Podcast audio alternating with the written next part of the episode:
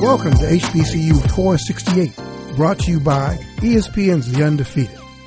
This weekly podcast looks at life inside and outside of sports from the unique perspective of the Rhoden Fellows, handpicked students from six historically black colleges and universities. They're young, they're smart, and they are living one of the most unique experiences in American higher education. I'm Bill Rhoden, and here are this week's Rhoden Fellows. I'm Simone Benson, Morgan State in Baltimore, Maryland. I'm Isaiah Smalls, and I attend Morehouse College in Atlanta, Georgia. I'm Donovan Dooley from North Carolina A&T in Greensboro, North Carolina. Uh, hello, everyone. Uh, I'm recording from KNBR studio in beautiful downtown San Francisco, and by the time you hear this uh, podcast, the first game of the NBA Finals will be underway. Uh, this is going to be the long-awaited rematch between uh, the Cavs and the Warriors. And we have a really special uh, special guest, um, analyst and former NBA coach of the Golden State Warriors, and former NBA player, and longtime friend, and longtime longtime New Yorker, the great Mark Jackson, uh, joins us today to break it all down. Hey, hey, Mark Jackson, man, thanks so much, man, and welcome to the show. Well, thank you for having me. We go way back, and it's an honor to be on. Congratulations with your incredible success. Oh man, thanks so much. Just just just for appointment, when Mark says go way go way back, he really means way back. I think I first, uh, I mean way back. I think I first met Mark uh, probably in 1986, 87. Mark was uh, uh, playing. I think he was a high school All American. He was playing with Bishop Loughlin High School, and he actually right. led Bishop Loughlin along with the Wheeler brothers to the New York State Championship, and uh, that's when I first uh, got to know Mark as a high school player, a great high school player. Then he went to St. John's and uh, starred at St. John's. Should have probably started as a freshman. They may have beaten Georgetown then. but, but we won't go down. We won't go down that road. yeah, I'm, I'm not going to argue with you. uh, but then since then, uh, he played uh, a great NBA career. And one thing I say, Mick, and the students, uh, the fellows, have just been dying to get you on because there's so much they want to ask you. But one of the things I will say is that uh, there's been so much. Mark, the same guy you see today, uh, is pretty much uh, who he was and how just in terms of the leadership. Uh, you know, just sort of just really being a very solid guy, solid character. Um, so anyway, man, again, it's really a pleasure to have you on. Uh, really, uh, so proud of you. Great, great career. Well, Mark, before we get into your career, this is Simone from Morgan State. Um, I wanted to ask you, what do you think of the NBA playoff current playoffs, and um, who do you like right now? Well, I, I I think it's been you know very interesting. Um, you know, disappointing when you think about the two best teams in Cleveland and Golden State pretty much ran through it. But at the same time, I'm a, I'm a fan, so I enjoyed it as a fan. I enjoyed witnessing greatness individually and collectively, and I think it it, it all you know boils down to the two best teams with some some tremendous tremendous players, some future Hall of Famers, and the one guy that's chasing uh, the crown of being the best to ever do it. So I think it's going to be a incredible finals. I don't have a selection as far as who I think will win it all, but uh, as a as a fan, I'm going to have the best seat in the house and looking forward to how it all unfolds. Hi, Mark. This is Isaiah from Morehouse. Uh, you started your NBA career as a Knick in 1987, and ended as a Rocket in 2004. Seven years later, you made the transition to being a coach. How difficult was that transition? Great question, and and it wasn't difficult at all. And the reason why it wasn't difficult is because as a kid growing up in New York City, um, I had a crazy dream. I would watch the New York Knicks or listen to them. A favorite player was Earl of Pearl Monroe, and I would listen or watch the game and envision myself as a Knick player. I'd also envision myself as the announcer of the game, and I'd also envision myself as the coach, uh, developing schemes. So I had a dream to do all three, and um, I'm I'm incredibly blessed to have lived a life where I've done all three, and um, it's an incredible dream. I had no business dreaming it, but uh, I thank God for the blessing to have have, have been able to accomplish it and the ride is continuing. So uh, it it was a heck of an experience for me, and um, I, I, I just I, I'm I'm grateful for the lives that you know I've come across and the relationships that I've developed in all of these years.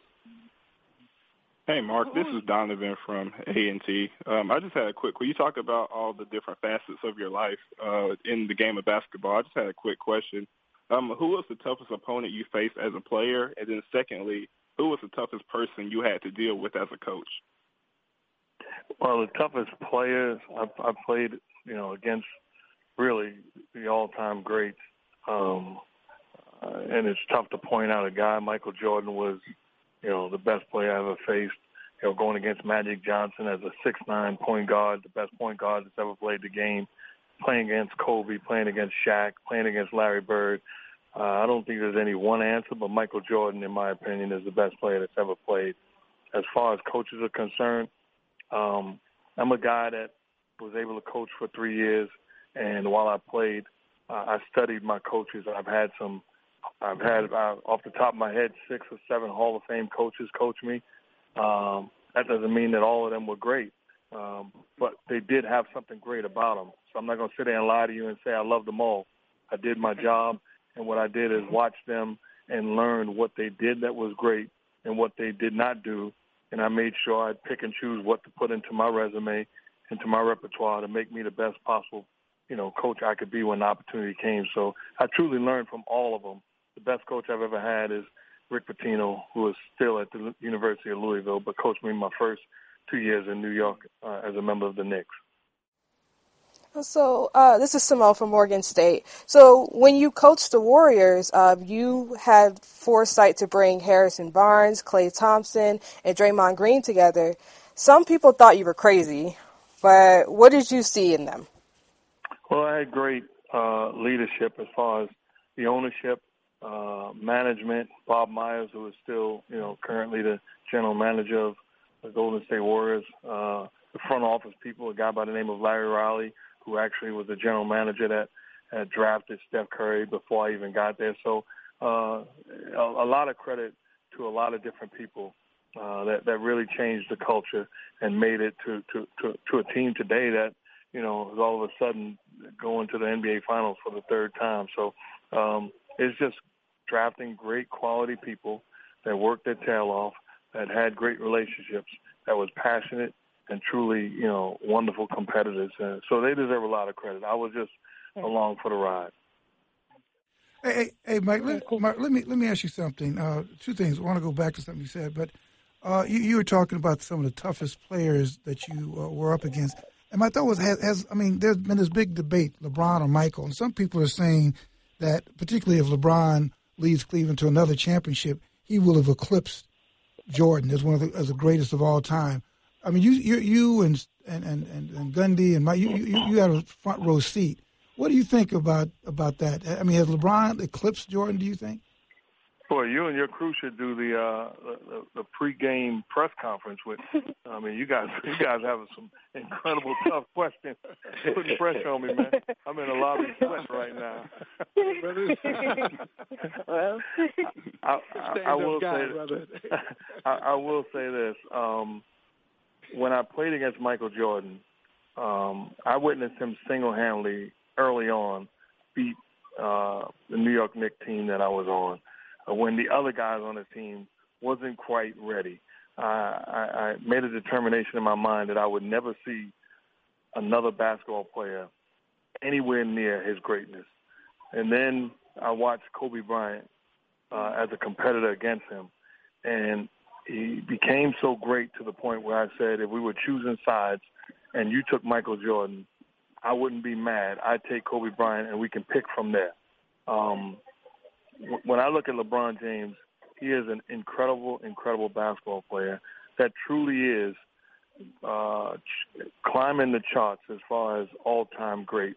Today, I don't put him ahead of Michael Jordan, but I, I, I think he will make a case when it's all said and done He'll be the leading scorer in the history of the game. He'll be a top five assist man in the history of the game. He'll be, you know, right now he's a four-time MVP. He's a he's a champ in MVP finals and should have been MVP finals of the finals when they lost. But mm-hmm. it's incredible when you witness what he's done, and I would not be shocked at all if he leaves the game as the best to ever do it.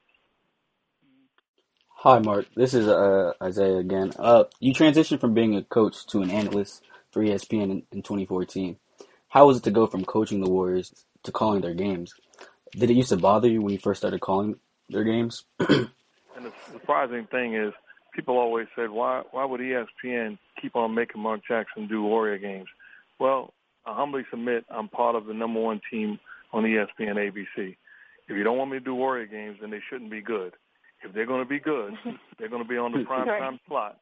Then I'm going to be one of the guys calling the game. It's a blessing for me, and I, I'm, I'm thankful that I'm continuing to be relevant. It's easy for me because if you told me um, that I was going to coach a team for three years, I was going to be part of a group that changed the culture, and this team would be going to the final for the third time.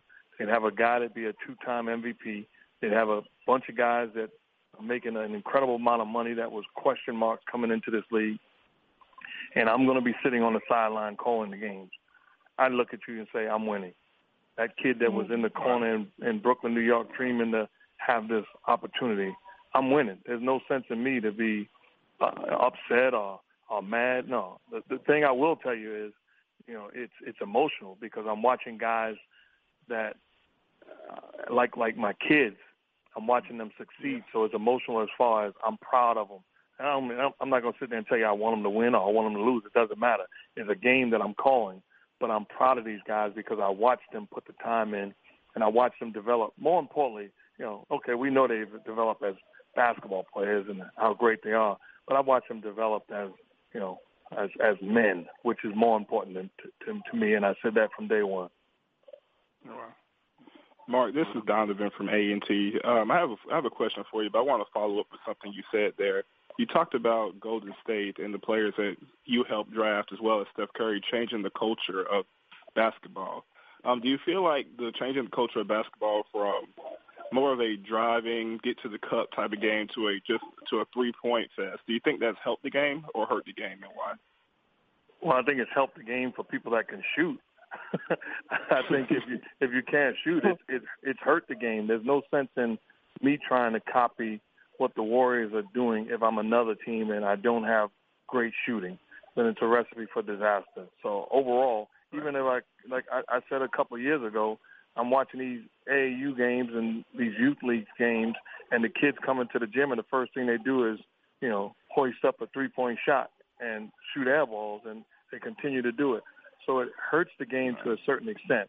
But if you have a gift of shooting the basketball and you work on your craft and you continue to get better, okay, then let's capitalize on it. But overall, I think you have to play to your strengths. You know, if I'm the New Orleans Pelicans and I have Anthony Davis and DeMarcus Cousins, I'm not just going to be jacking up threes. I'm going to make you defend two of the best big men in the world. Right. And my second question is, as a former Knick, how do you feel about Phil Jackson? Do you feel like he's ruining the team, or how do you feel about his organizational style and his management style? Well, you guys are tough.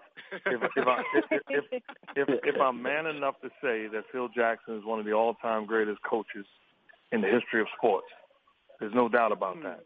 If I can give him credit with saying that, then out of the same mouth, I have to be able to say he's been a failure as president of the New York Knicks. Uh, what they've done since he's been there has been a disappointment. So I've, if I can give him props on one end and allow the data and, and, and the information to speak volumes, I have to do the same exact thing when it doesn't work in his favor. Uh, this is Isaiah again from Morehouse. Uh, one of the biggest storylines this postseason centers around who is the league's greatest point guard. As a former point guard yourself, what do you value when assessing point guards, and who is in your top five? Um, I don't know who's in my top five. Certainly the the usual suspects in Westbrook and and uh, Kyrie Irving and Steph Curry and James Harden and John Wall, Isaiah Thomas. Uh, this, is the this is a great time as far as point guards in the NBA is concerned. It really is, you know, really is fun to watch. And uh, I'm a guy that was a pass first point guard, uh, so so I, I you know love a pass first guard, but I'm not blind to say that the effectiveness of guys that can shoot and score the basketball certainly enhances the position. So I love what James Harden does. I love what Russell Westbrook does. I love what Steph Curry and Kyrie Irving does. You know, if you ask Steph Curry or Kyrie Irving or James Harden to do what I did, it'd be a crime. The same way that if you asked me to, you know, jack up three pointers all game, I'd be out of the league. So it's a fun time, and I really I really enjoy watching those guys. Hey, Mark, this is uh, Donovan from A and T. Uh, I just have one quick question. You, you, I know you've heard about what Draymond's comments were about Klay uh, Thompson not being on an All NBA team. I just wanted to kind of get your thoughts on that, and uh, what do you feel? How you feel about All NBA teams? Do you feel like they got it right with the selections? Uh, I think it's it's really too close to call. When you look at Klay Thompson, Gordon Hayward, when you look at Paul George, uh, it's it's tough to fill out, you know, a list of all NBA. You get 15 guys, and there's going to be some guys left off. You look at Mike Conley and the year he had, or Marc Gasol, the year that he had. Some guys are going to be left off. So I understand what Draymond Green is saying, and a case can be made for Klay Thompson. At the same time, who do you want to take off? When you look at the guards, uh, Damian Lillard had a great year. When you look at the guards, uh, Isaiah Thomas was an MVP candidate. John Wall was an MVP candidate. Who do you want to take off to create a space? Klay Thompson is an incredible basketball player who's had an incredible start to his career, and he's going to be around for a long time to come. But at the end of the day, some guys that deserve to be on the All NBA team was going to be left off, and unfortunately, Klay was one of them. All right. Hmm. All right. Hey, hey, Mark, I, I just I want to switch gears a little bit, but I want to go back to one thing that really early on about uh, young players and understanding the business of the game a little better. And, and I, I, I, the first when you said that, the first name that came to my mind was LeVar Ball. Um, and I was wondering, what do you think of his approach to business? Personally, I'm for anybody who wants to get off the plantation. you know, who, who, wants, you know what I'm saying? Who, who, wants to, why should I give Nike and Adidas all the money? Why should I let UCLA exploit my kid? You know, I'm going to do it all. But I'm just, you, you're in the business. Now you've seen it. You see AAU. Now you're raising a son who's getting ready to come into business. You see young people be more look at you know look at the NBA as a as a billion dollar business it is. In that context, what do you think of LeVar Ball? Is he does he have it kind of right, or do you think he's got it wrong? Well, I will say this: college college sports has been exploiting you know kids forever, um, and I, I've always believed that, even when I was one of them. And St. John's did things the right way. I didn't get anything illegal. But I believe that college sports uh, they're exploiting kids, uh, and it's unfortunate.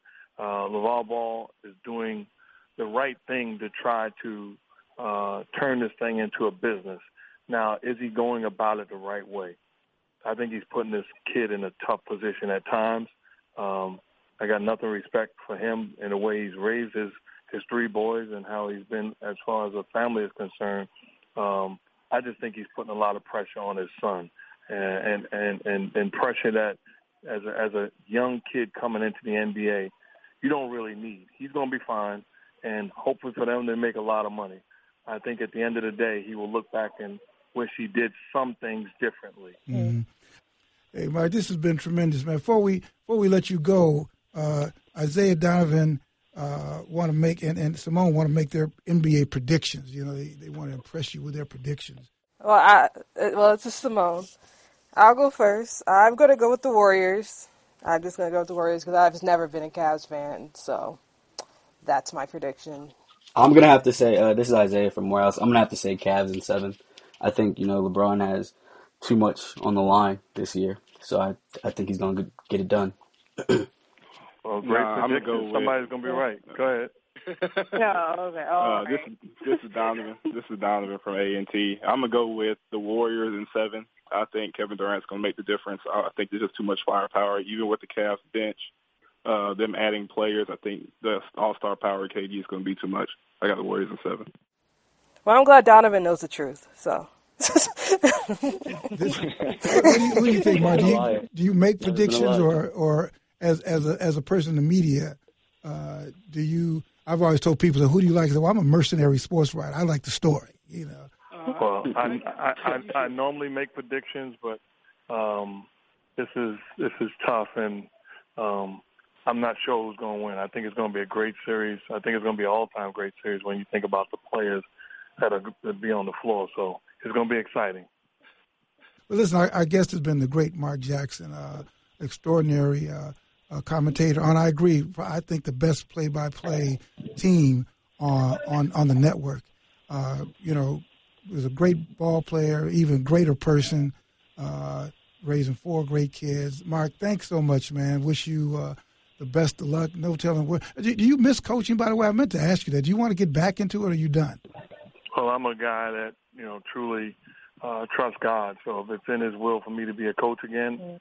Uh, I look forward to it. If not, I'll, I'll be at peace. So uh, it's it's it's something that I enjoy impacting lives and being around guys firsthand. Uh, but it'll play itself out. Well, that means stay tuned. so, hey, hey, Mark, thank, thanks so much, man. Job. I really appreciate the opportunity to, to join you. Oh, play, pleasure, man. Good luck in Las Vegas. Thank you. Thanks. Absolutely. Thanks again, Bill. Good All right. Hey, thank you very much, man. Take care of yourself. God bless. All righty. Bye. Right. Up next, we'll talk about the anniversary of Muhammad Ali's death with long form feature writer and senior writer for ESPN, Tom Junod. We'll be back after a quick break.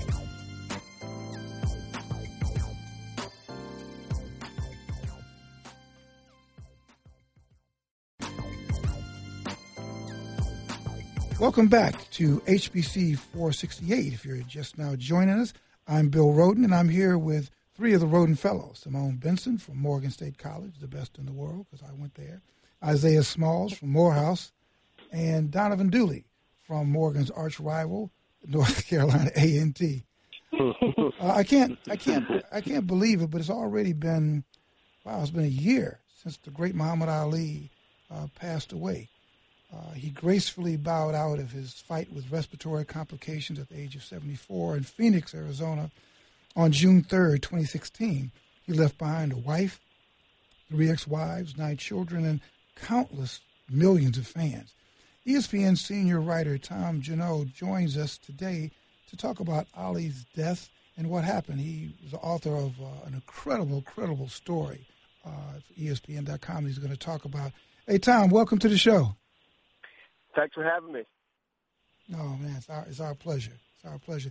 Uh, you know, before we begin, Tom, um, I'd just like to hear from the fellows briefly about how each of them learned about Ali. I mean, his last fight was in 1981 which is at least 10 years before any of you guys were born.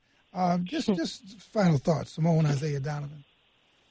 Um, so for me, this is Simone from Morgan State in Baltimore. Um, for me, I heard about him because I used to sit with my father. He's a huge boxing fan, and he used to watch his old fights. And just knowing uh, Muhammad Ali's legacy in general, just knowing that, you know, hearing about him and understanding his personality. And, you know, I'm outspoken, so I kind of bonded with him being outspoken and a little bit of a trash talker. So um, that's definitely how I've heard about him. And yeah, I would say. Uh, this is Isaiah from Morehouse College. Uh, I actually first heard about him when I was younger. I had a placemat of you know uh, black figures in history, and so Muhammad Ali was one of them. So I just, from a very young age, I had always I had always seen that, and I when I grew grew older, I tried to do some research and watched some of his fights, and I saw that he had just such an amazing self confidence, and you know he was the greatest boxer that I've seen with my eyes, you know, just from looking at videos and I tried to embody that, you know, that's that same self confidence in everything I do. Yeah, this is Donovan from North Carolina A and T. Um, basically, like my first interaction of hearing about Ali was when I was having a conversation with my dad about who the greatest of all time was, and I kept referring to is Michael Jordan the greatest of all time? Is this is this person the greatest of all time? Is that person the greatest of all, of all time? And then he came and he told me, "Do you not know about Muhammad Ali?" And I was really young at the time. I was like, who's Muhammad Ali? And from that point on, I've been fascinated with the man, doing research about him. Just even when I'm older now, just doing research about his works that he did in the in the community for the African American community, for the Islamic community, uh, his his stands that he took, and it's just very, just an incredible man that I didn't know about when I was younger, but have learned to know a lot about. Hey, hey, Donovan says he's younger. I mean, older time. He's like what, nineteen, Donovan? Yeah, I'm 19. Yeah. yeah. Hey, hey, Tom, Tom, you've written a, written an incredible, incredible story about the last days of uh, Ali's life and the days that follow. I mean, from cleaning and embalming the body to dealing with the politics at the funeral to Ali's wife visiting the grave a year later. What, what attracted you to the story, Tom? And uh, were, were, you always an Ali fan? Yeah. Um, unlike uh, my my my you know the guests on on this show, um, and more like you, Bill, uh, I I was uh, born um, at a time when I could uh, be you know grow up in the thick of Ali's career. Um, I was 16 when he mm. beat George Foreman, and if anybody right now asks me, you know, of all the uh, sporting moments that I've seen, what was the one that had the most effect on me?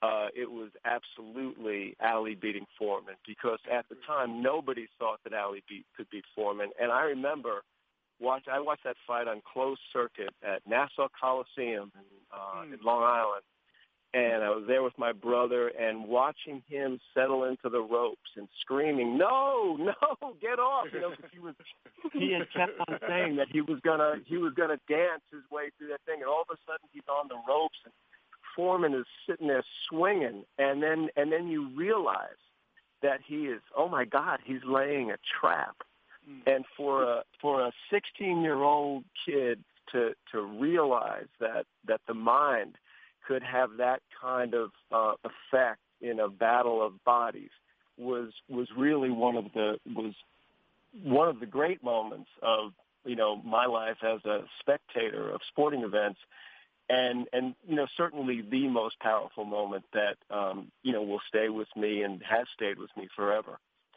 um i when um i first came to espn um one of the first stories because that was a year ago. Um, I, I um, had left Esquire magazine after 20 years, and when I came to ESPN, one of the first stories that I proposed was on Ali.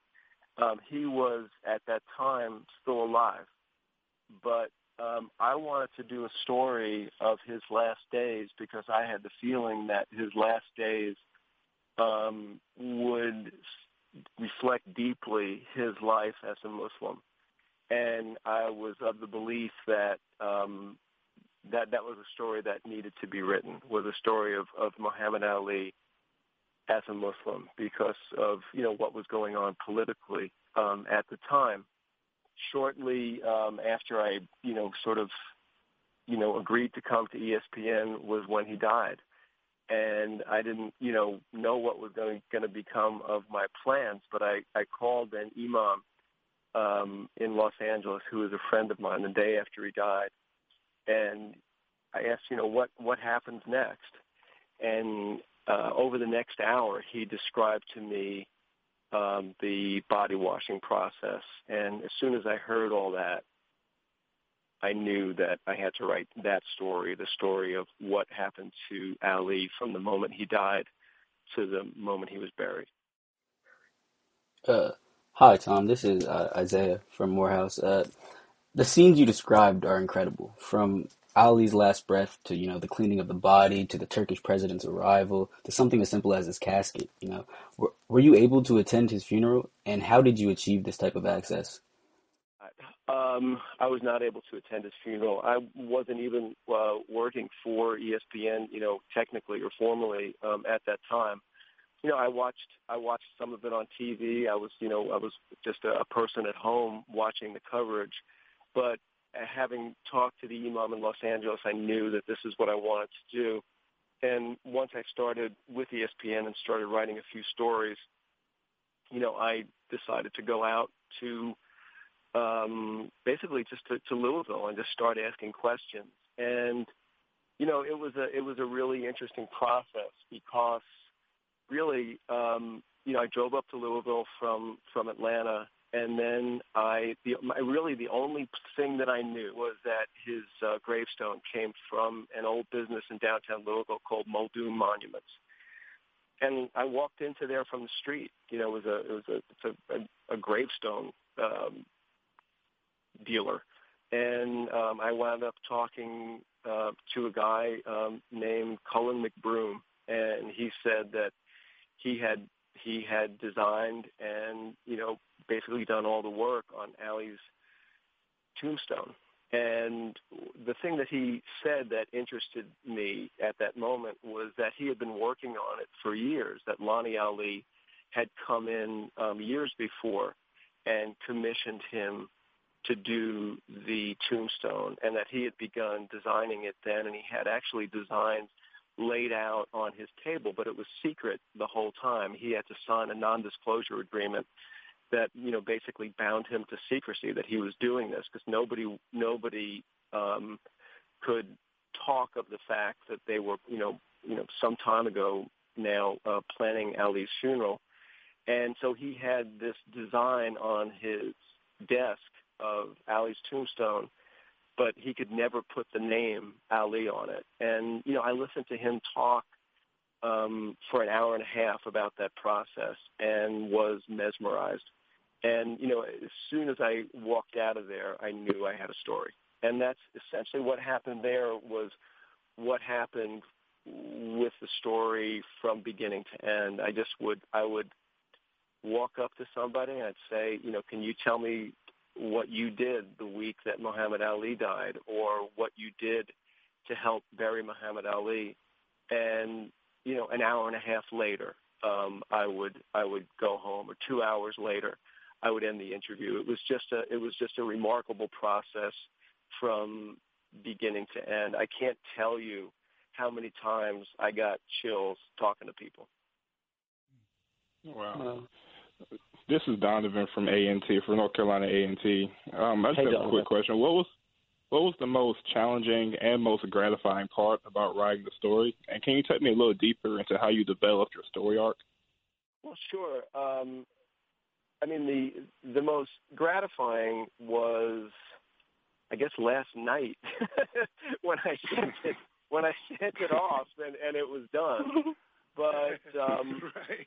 but but also but also um, I have to say that there was a there was one interview that I felt that I needed, or actually two interviews that I felt that I needed the whole time um, and one was with the body washer um, because that was the interview that originally gave me the impetus to write the story. I knew that I wanted that that's that part of the puzzle. I knew that I wanted Wow. to to get that kind of of of intimacy um, with with Muhammad Ali, you know, in in in death, and um, and so I knew that when I interviewed uh, Ahmad Iwais, who was the, the body washer in Tempe, Tempe, Arizona. I knew I had the story. Um, I did not know that I'd be able to interview Lonnie Ali. I wasn't sure about that. She came in at the very end. And um, I didn't know how important that Lonnie was going to be to the story, um, but she gave me the emotional arc of the story as it turned out. I mean, I, I was I was halfway through writing the story when I interviewed Lonnie, but the the the depth of emotion that she provided to the story was yeah, absolute to the story. I don't know how I would have written it without, to be honest with you, you know, looking back on it. Um, but as far as as far as developing the arc of the story, it was you know it was a you know, it was a classic process. You know, as a writer, I was, you know, stepping all over my own feet as a writer when I was going through my first draft. I had written, I don't know, two or three thousand words, and I, you know, I called my, I called my editor. I called Eric Neel at at ESPN, and I was like, you know, man, you know, I've I've done, you know, countless hours of of interviewing for this story, and I can't tell you how many times I got chills doing those interviews, but I've written 3,000 words and there's no chills to be had in this story. I'm, you know, I'm not, I'm not, I'm not delivering. And, you know, Eric, you know, was just like, you know, he's, he's a really laid back character and a, a great editor. And he was like, well, just go with the chills. And that's what I did. You know, I mean, I, I, be, I began, I began just writing those things that had moved me so deeply and the um, the first thing that I wrote was um, you know Imam um, Zaid Shakir um, spontaneously singing the um, the Muslim call to prayer as Ali was dying. Um, when I had interviewed him, he told me that. That had given me chills. It gives me chills right now as I'm talking to you. And um, so that was the first thing I wrote, and then I, I added actually a sort of a preamble to that once I spoke to Lonnie because I wanted to get Lonnie into the story as soon as possible. But I just kept on following um, the things that um, had really most deeply affected me in the course of my reporting and just wrote them all. Essentially, I, there wasn't a lot of complexity to um, the arc of the story. I just I just followed uh, followed the chills essentially. So um, I wanted to ask. This is Simone from Morgan State. Um, I wanted to ask you about. You mentioned Lonnie, which is uh, Ali's wife. That she, you know, she came in at the end, and you know, you really, really, you know, were surprised. You really were surprised about what you, you know, were able, what she was talking about, and just her in general. I want to ask you, how was it working with Lonnie, and um, did she surprise you in any way?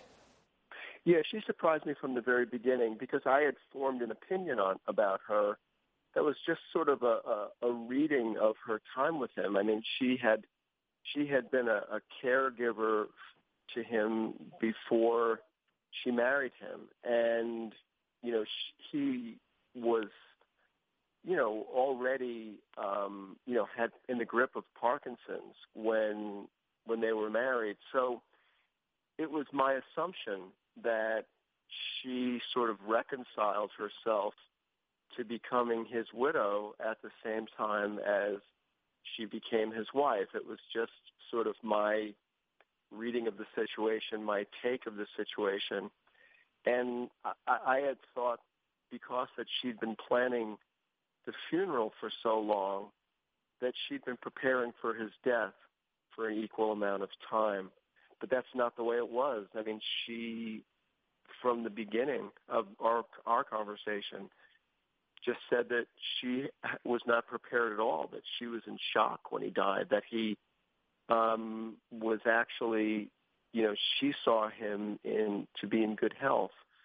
You know, considering considering that he, you know, had, you know, serious complications of Parkinson's yeah. disease, and that he, and that really that he what happened was is that he got a cold, and that when he um, went into the hospital, he, you know, she had, you know, she took him there as a precaution, and that you know he was um, dead within days, and that was a, just a complete shock to her, and and I guess and that was the other thing. I I had I had always thought that she was his caregiver from beginning to end that you know that she took care of him and that was sort of the defining aspect of of her role in the marriage. And she made what made you assume what made you what what, what directly before you went into it because um, I know you said that you know when she came she came into it later um, what made you actually think that you know just having that assumption in general of you know well, it was just my it was my assumption. You know, a lot of people had written about Lonnie as as the person who basically had had saved Muhammad Ali. You know, had saved the the the enterprise known as Muhammad Ali. That when that when um, you know he had he was you know not particularly healthy in any way, including financially when they were married and that and that basically that she restored him in, in, in very many ways that she operated as his as his protector and gatekeeper and caregiver. So, you know, these are all just so, you know, knowing some of that or hearing some of that, you know, my assumptions that was that those were her roles. And it was just, it was really based on nothing more than just, you know, uh, an educated guess on my part. Right. But you know, but one you know, one of the best things that can happen to you as a journalist is to be proven wrong. And I was proven wrong when I when I when I met Lonnie. She um, was still in shock over losing him.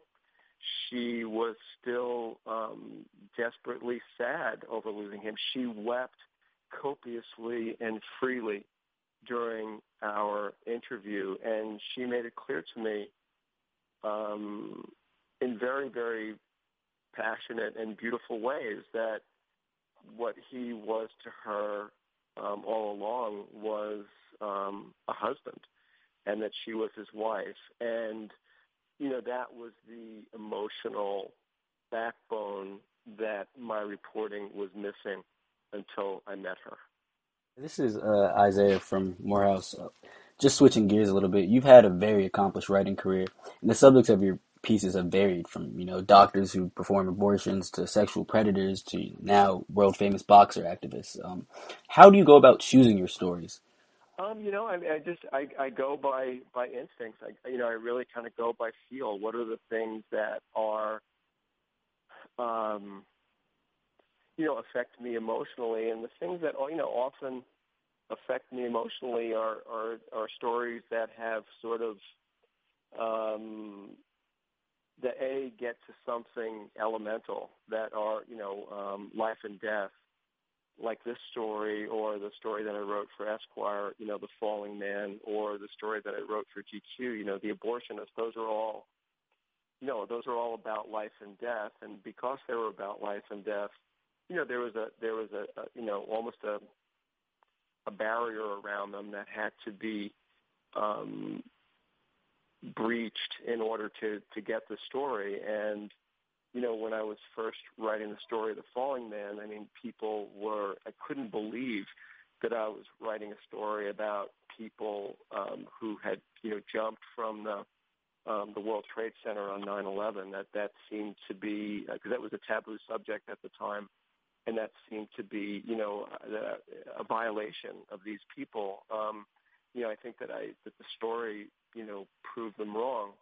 And you know, and the story, you know, with Ali, I mean, his I don't think that the story of his death has been told yet, and I think it's you know it's been told here. Um, and I, I, you know, I hope that I, I, I give it the same sort of um, respect and almost, um, you know, not, not just respect, but sort of um, acknowledgement that it's that there's like like a sacredness at the heart of the material. I hope that that is you know is is in this piece. Uh, just just taking something from uh, what you just said, how are you um, able to pry such you know specific emotions from just brief interactions uh, with Ali? So, for example, I know we were talking about this security team hired to um, just watch over the body. You you wrote something that was very powerful. Uh, they encounter Ali dead, yet even with his life uh, fled, his power persi- persists as if it's put uh, uh, as it's part of the atmosphere around his body. It's pa- and it's I really like that line because it's powerful because it it speaks to just how larger than life Ali really was, even in his passing. So again, you know, how are you able to pr- pry such specific emotions just from brief interactions? Well, I was I was um, hoping, you know, with the story that the that the story of his death would be sort of a measure of his life, you know, like how big his life was, that he was still, you know, affecting uh, people even in death. And that's that's that's what it turned out to be. I mean, the interviews in this story, um, they were gifts. I mean, they really were. Um, they were like like little parcels of grace um, because I didn't have to do much. All I had to do was was you know basically ask people tell me tell me about your involvement with Muhammad Ali the week that he died, or tell me tell me your role in his burial.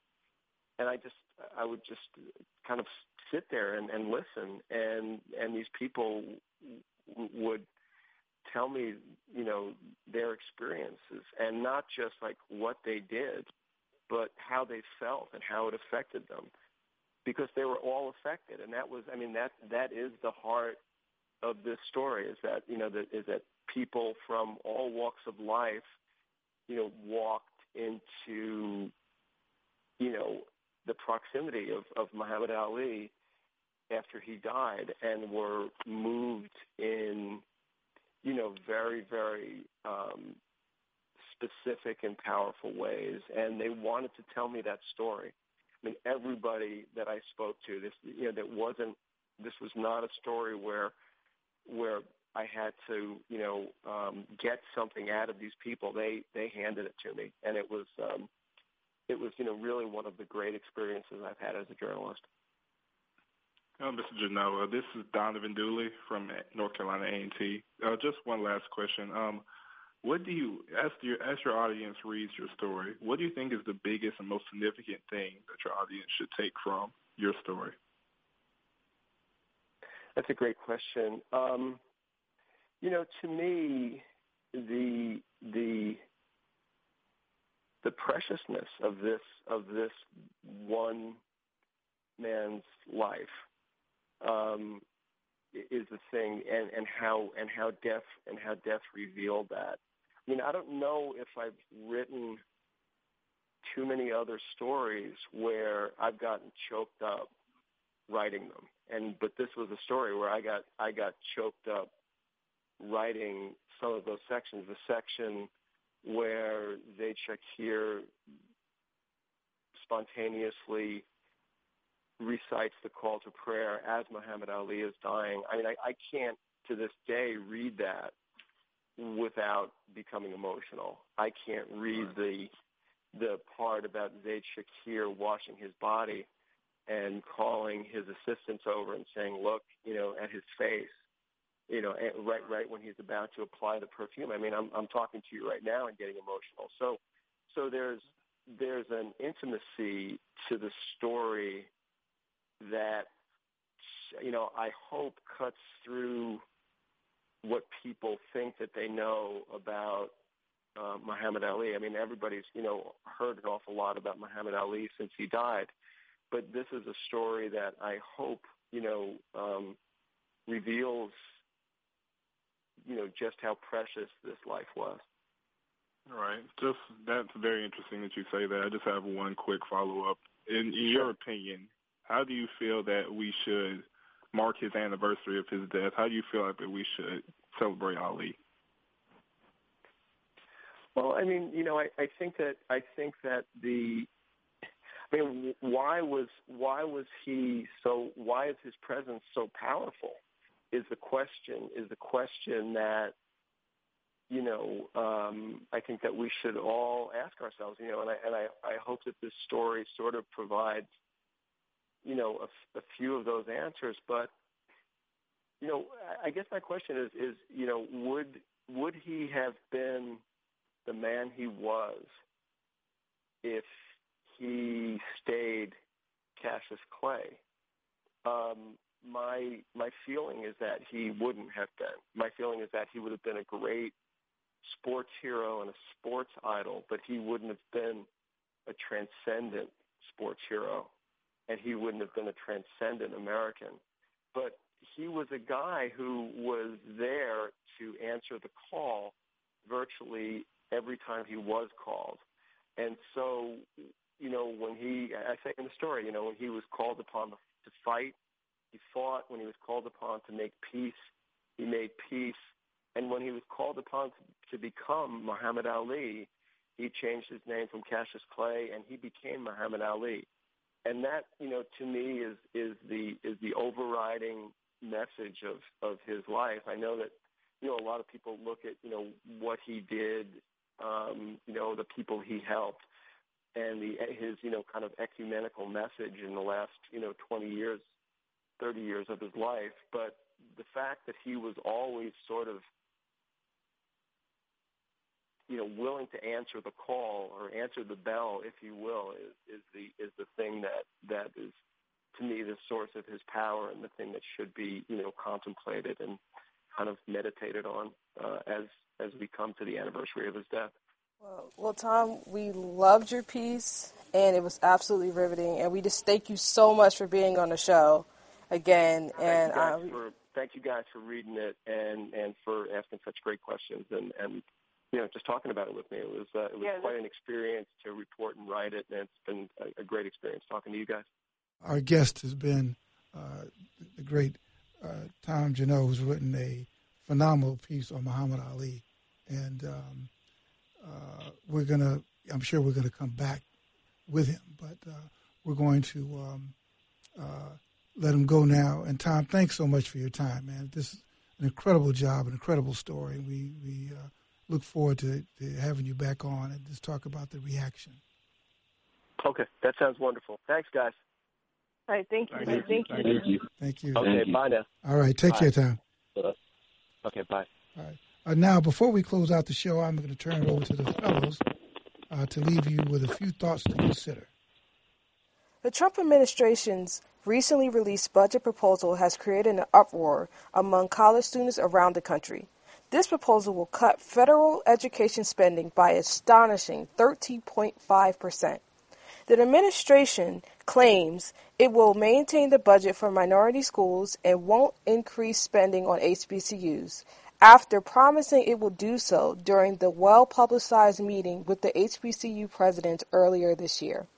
The proposal also affects federal grants and work study programs, which is a huge blow to HBCU students such as myself. We rely heavily on these programs to fund our education. Thousands of Americans are protesting this budget, which has yet to be approved. But it will take more than protests to save the day. So consider this.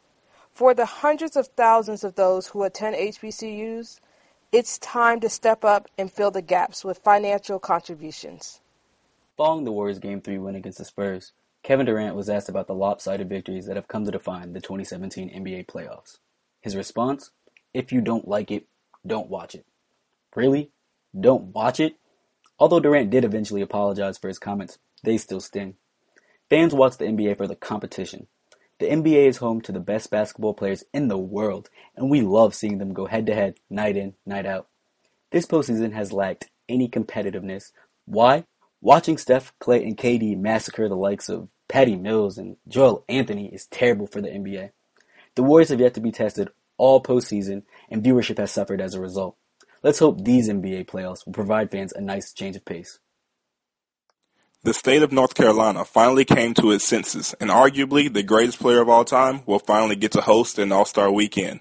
The NBA announced on Wednesday that the coveted All-Star Weekend will return to Charlotte, North Carolina after a 28-year hiatus. The last time the game was held there, Hornets owner Michael Jordan won the All-Star Game MVP. That's a pretty long time. Charlotte was originally scheduled to host a multi-million dollar event in February 2017, but the NBA quickly changed its mind after the passing of North Carolina's House Bill 2 law, which the league and other organizations denounced as discriminatory against LGBT individuals. The NBA is finally coming back after new governor Roy Cooper repealed the law that cost the state nearly hundreds of millions of dollars in revenue. He replaced it with a compromise bill that bans local governments from passing anti-discrimination ordinances for three years. It is nice to see that the state of North Carolina has finally acknowledged its mistake of enacting a bill that was idiotic, insensitive, and impossible to truly enforce. I'm glad the NBA could help give the state a social justice wake-up call. Last February, students at Bowie State University celebrated as the men's basketball team won the CIAA tournament. Three months later, the Bowie State community is mourning the horrific death of one of its own. Lieutenant Richard Collins III was stabbed to death by a white University of Maryland student while visiting friends on the College Park campus. The unprovoked attack is being investigated as a hate crime. This is the latest instance of the black community being under siege as righteousness is under attack. These are challenging times. We live in a climate that seems to nurture hatred and fear, where some police officers and some citizens feel they can take a black life with impunity. You can fool yourself into believing that the death of a young black man, a commissioned officer in the United States Army, has nothing to do with you. But consider this a hate crime against one is a hate crime against all. Unchecked, unchallenged racism is a beast that will eventually destroy everything in its path.